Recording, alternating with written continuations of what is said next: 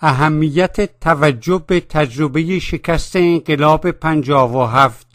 برای بسیج جنبش مردمی و گذار از دیکتاتوری حاکم. پس از گذشت چهل و سه سال از انقلاب ملی و ضد دیکتاتوری بهمن هزار و سیصد و پنجاه و هفت، کشور ما امروزه در شرایط بحرانی و خطرناکی به سر میبرد. بحران‌های چند وجهی عمیق اقتصادی بر اثر عوامل داخلی و خارجی، گسترش فقر و ناهنجاری‌های گسترده اجتماعی و بحران زیست محیطی و در نتیجه نارضایتی گسترده توده‌ها چنان آشکار است که کارگزاران و مسئولان نظام هم به آن اذعان دارند.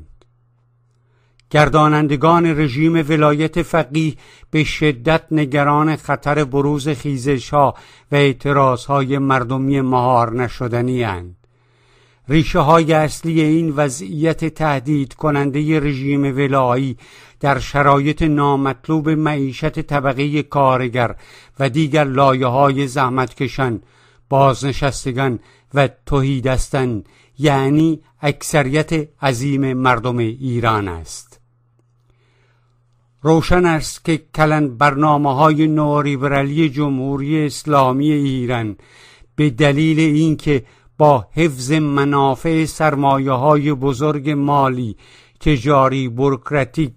و گسترده شدن پیوند آنها با سرمایه‌داری جهانی گره خورده است، بدون انجام تغییرهای بنیادین در نظام سیاسی اقتصادی کنونی برگشت ناپذیر است.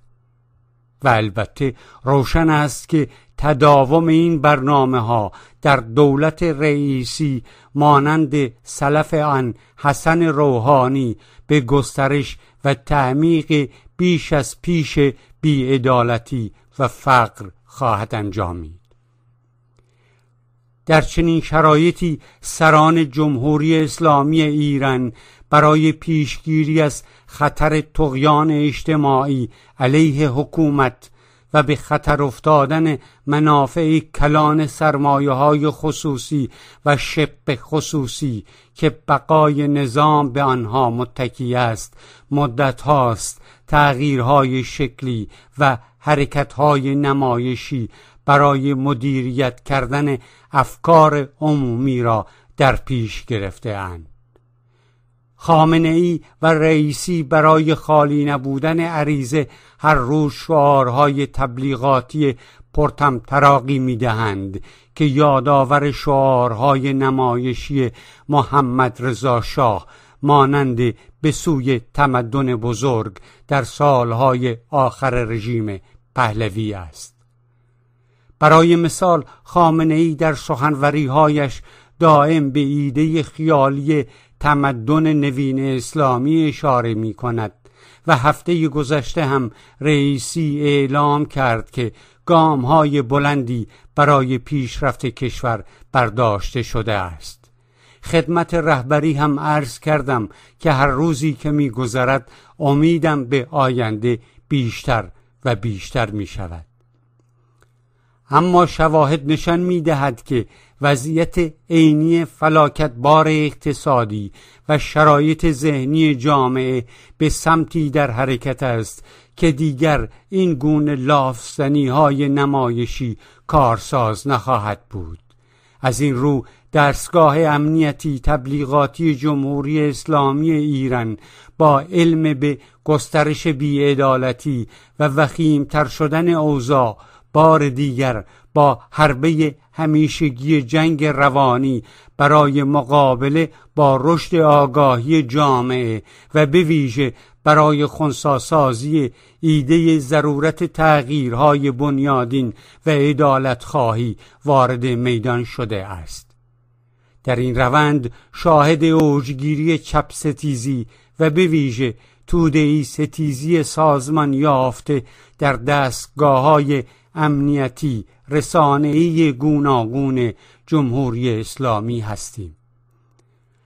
پخش دوباره صحنه های مشمئز کننده اعتراف های اعضای شکنجه شده حزب توده ایران از سیمای جمهوری اسلامی در هفته گذشته نشان می‌دهد که رژیم ولایی پس از سی و نه سال هنوز تا چه حد از گسترش دوباره دیدگاه‌های عدالت‌جویانه و برنامه‌های حزب ما در هراس است.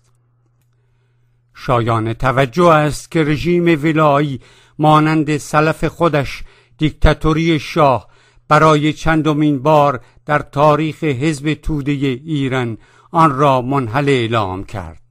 ولی هنوز هم نام حزب ما و برنامه‌های ترقی خواهانه کنونیش برای دستگاه امنیتی رژیم ولایی و گردانندگان رسانه‌های اپوزیسیون راستگرا مایه نگرانی است و عاملی خطرناک به حساب می‌آید. به درستی می‌توان گفت که هفدهم بهمن سال هزار و سیصد و شصت و یک و وارد آوردن اولین ضربه سنگین به تشکیلات حزب توده ایران به دستور مستقیم خمینی و سپس اعلام منحل شدن حزب با اعتراف گیری از رهبری حزب به شیوه قرون وسطایی و نمایش تلویزیونی اعتراف‌های اجباری این قربانیان شکنجه نقطه چرخش نهایی و کامل حکومت به راست و حرکت بر ضد هدف‌های انقلاب مردمی پنجاه و هفت بود. سی و نه سال پیش در آن برهه مهم و نقطه عطف تاریخی کشورمان هدف بلند مدت نیروهای واپسگرا، اسلام گرایان و کلان سرمایه داران تجاری و فرماندهان سپاه پاسداران و برنامه دراز مدت قدرت‌های امپریالیستی تحقق یافت. متوقف کردن کامل و به شکست کشاندن قطعی انقلاب مردمی بهمن پنجاه و هفت، کنار گذاشته شدن خواست‌های ترقی خواهانه آن انقلاب و سرکوب کردن خشن جنبش چپ و تشکل‌های صنفی، بدین ترتیب شرایط تسلط کامل ایدئولوژی اسلام سیاسی و یک تازی سرمایه‌داری نامولد تجاری به اتکای حاکمیت مطلق ولایت فقیه فراهم شد و عقب مانده ترین جریان‌های سیاسی و نظریه پردازان اسلامگرا که در انقلاب پنجاه و هفت حضور داشتند، سکان هدایت کشور را به طور انحصاری به دست گرفتند. اکنون اسناد متعددی وجود دارد که به روشنی نشان می‌دهند که از مدتی قبل از یورش سربازان گمنام امام زمان برای بازداشت خشن کادرها و اعضای حزب ما برنامه ریزی وسیع و چند جانبه‌ای برای یورش به تشکیلات حزب با همکاری و کمک دستگاه‌های امنیتی بریتانیا، آمریکا و پاکستان بر پایه اتهاماتی کاملاً بی‌پایه و دروغ تدارک دیده شده بود. چنین سرکوب ددمنشانه و کم سابقه یکی از نیروهای اصلی اثرگذار چپ ایران و سپس راه اندازی جنگ روانی از طریق نمایش‌های تلویزیونی اعتراف‌های جعلی قربانیان شکنجه، حرکت حساب شده سران حکومت و به ویژه شخص خمینی به منظور نشان دادن تعهد خدشه ناپذیر حکومت اسلامی به سیاست‌های بغایت ضد کمونیستی بود.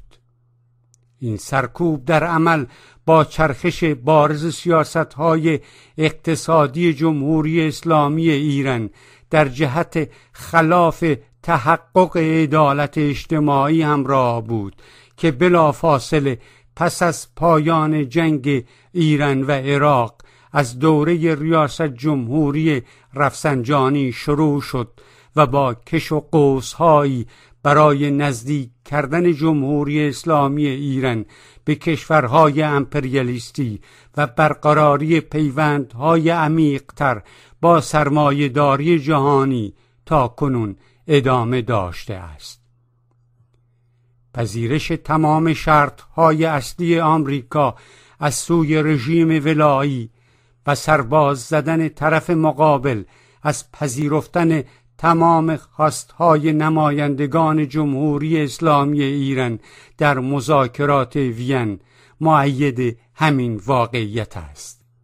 با وجود این هستند افراد و جریانهایی که بدون درس‌آموزی از تحولات کلیدی سالهای ابتدایی پس از انقلاب پنجاه و هفت و تجربه نیروهای مترقی در آن زمان در توجه نکردن به ماهیت اسلام سیاسی و به ویژه اهمیت رابطه حساس و تنگاتنگ بین تغییرهای دموکراتیک و عدالت اجتماعی آشکارا یا گاه در پرده هنوز به دیکتاتوری اسلامی دلبسته اند.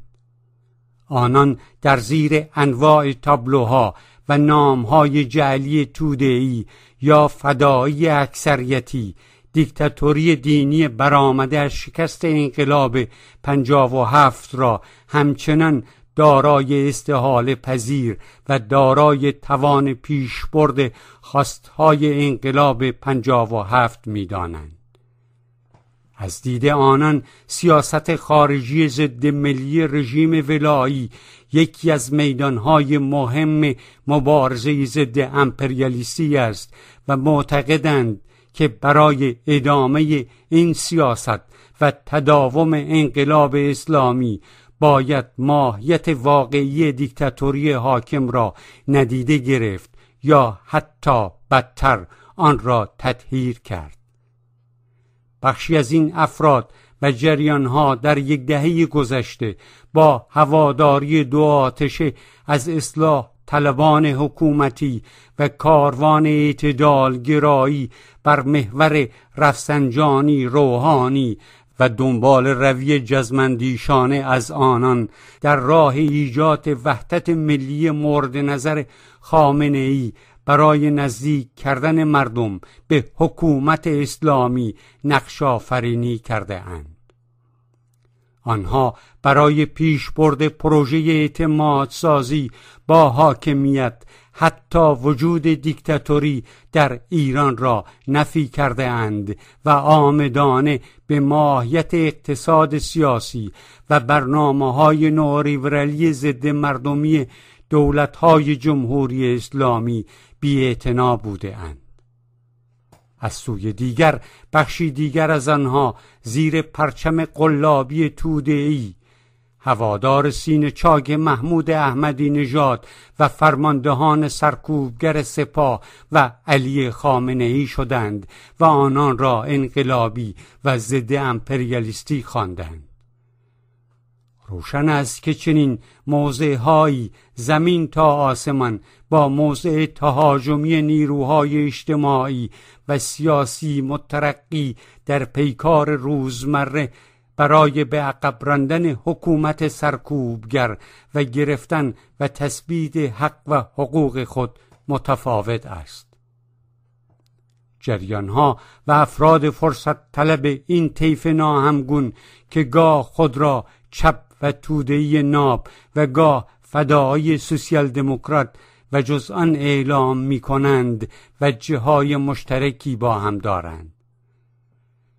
همگام با دستگاه امنیتی جمهوری اسلامی حزب توده ایران را مستقیم یا غیر مستقیم منحل شده القا می کنند و در مورد موجودیت کنونی حزب، رهبری و برنامه‌های آن برای دیگرگونی‌های ملی دموکراتیک مصرانه ایجاد شبهه می کنند. به دلیل اعتقاد به استحاله پذیری حکومت ولایی تشکیل جبهه واحد ضد دیکتاتوری را غیر ضروری و حتی مضر می‌دانند.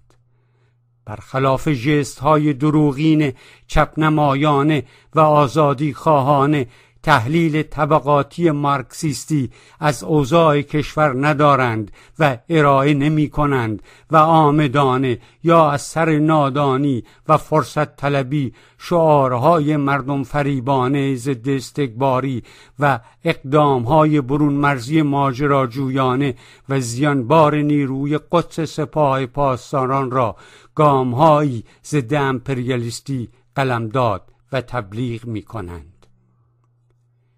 حزب توده ایران همراه با دیگر نیروها و فعالان چپ و ملی کشور از جمله بخشهایی از آزادی خواهان و ترقی خواهان در جنبش بزرگ فدایی در برابر رژیم ولایت فقیه موضع مخالفت اصولی داشته است.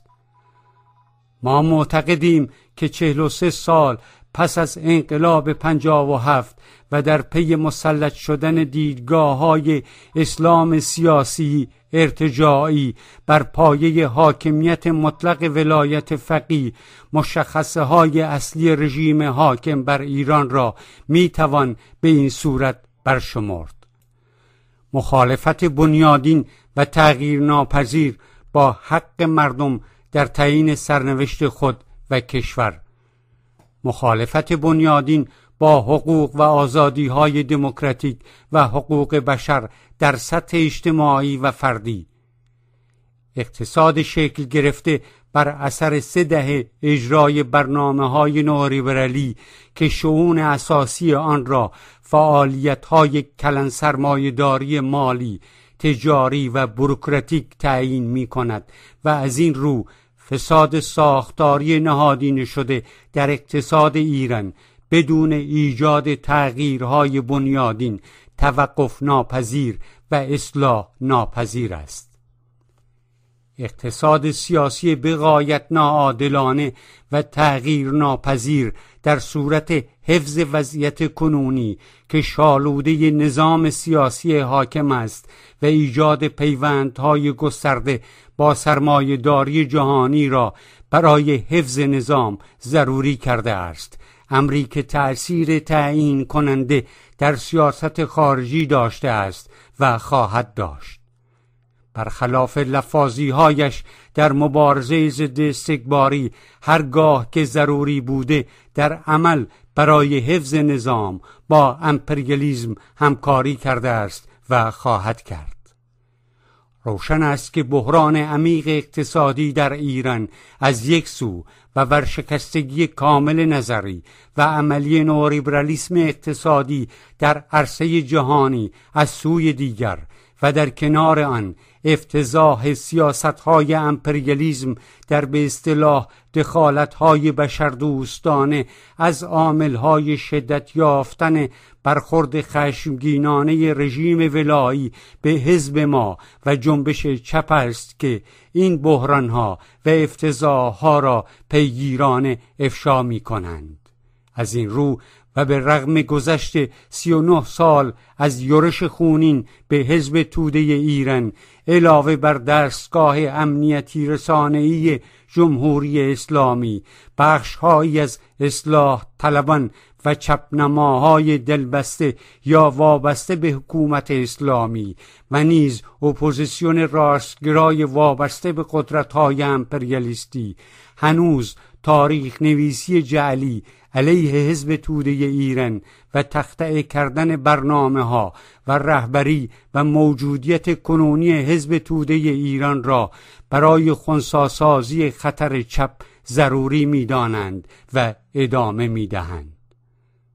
واقعیت این است که امروزه جنبش کارگری و حرکت‌های صنفی اثرگذاری در سطوح گوناگون جامعه ایران در میان طبقه کارگر و دیگر لایه‌های زحمتکشان در حال رشد است که زمینه و ریشه‌های آن در بحران‌های معیشتی است که از بطن اقتصاد سیاسی ضد مردمی کنونی کشور سر برآورده است. بدینسان سرانجام در مرحله‌ای از تحول اجتماعی کشور، مبارزه سیاسی سازمان یافته جنبش کارگری از موضع قدرت همراه با پشتیبانی نیروهای مترقی خواه ناخواه عاملی تعیین کننده در دگرگونی‌های مهم آتی و تغییر دادن اقتصاد سیاسی بغایت ناعادلانه کشور خواهد بود. در مرحله مشخص کنونی حزب ما عامل اصلی سد کننده تغییرهای بنیادین و دموکراتیک در جامعه را دیکتاتوری دینی حاکم می‌داند. بدون عقب راندن حاکمیت مطلق ولایت فقیه و گذار از این دیکتاتوری، تحقق چنان تغییرهایی که زندگی زحمتکشان کشور را بهبود بخشد و صلح و آرامش را به کشور بازگرداند امکان ناپذیر است. تجربه انقلاب پنجاه و هفت نشان می‌دهد که گذار موفق جامعه ایران از دیکتاتوری موجود به مرحله ملی دموکراتیک، تحول اجتماعی و همراه با دستاوردهای مردمی واقعی و پایدار، بدون اتحاد عمل مؤثر در جنبش چپ و ملی مترقی با کارپایه مشترک مشخص برای تغییر دادن توازن نیرو به نفع جنبش مردمی امکان پذیر نخواهد بود.